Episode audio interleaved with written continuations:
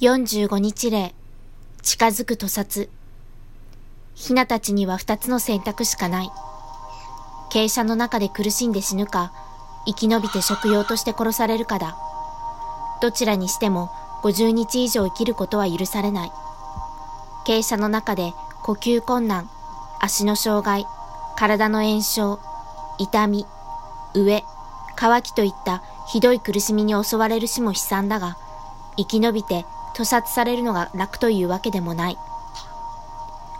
例えば、異様な過密。自分の体重が重すぎて生きるだけで精一杯な日々。砂浴びもできず、薄汚れていく自分に我慢を重ねて、50日間生き抜いたとしても、その先に待つのは乱暴な補聴作業だ。数万のヒナが捕まえられて、カゴに詰められる作業の間、ヒナたちは経験したことのない恐怖と暴力的な扱いにさらされる。それから立ち上がることもできない高さのカゴの中で、手洗い補聴作業に傷ついて、大腿骨が破壊され、出血して死ぬヒナがいても、トラックは無情に揺れながら、メイたちを屠殺場に運ぶだろう。屠殺場では逆さに吊り下げられ、意識もそのままに、いきなり首を切断される屠殺場さえもある。さらには、生きたままで熱湯につけられるヒナさえいる。結局、この先のメイをどちらの運命が待っていたとしても地獄。鶏肉になるために生まれたブロイラーだから仕方ないという人がいるが、メイは受け入れられるはずがない。体重 2658g。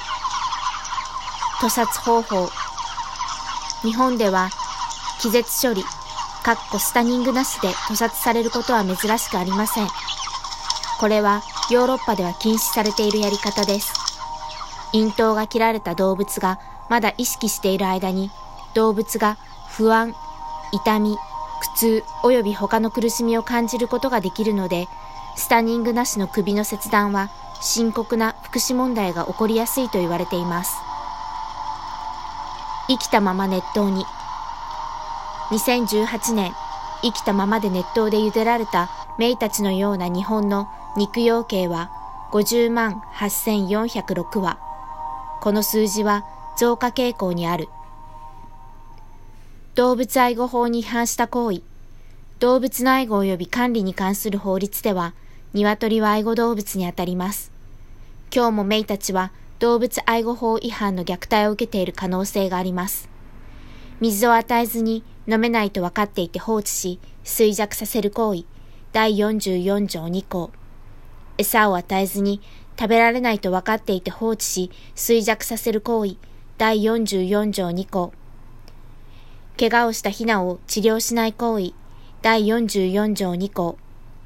過密な状態で飼育する行為、第44条2項。弱ったり疾病を抱えるヒナを治療せずに衰弱させる行為、第44条2項。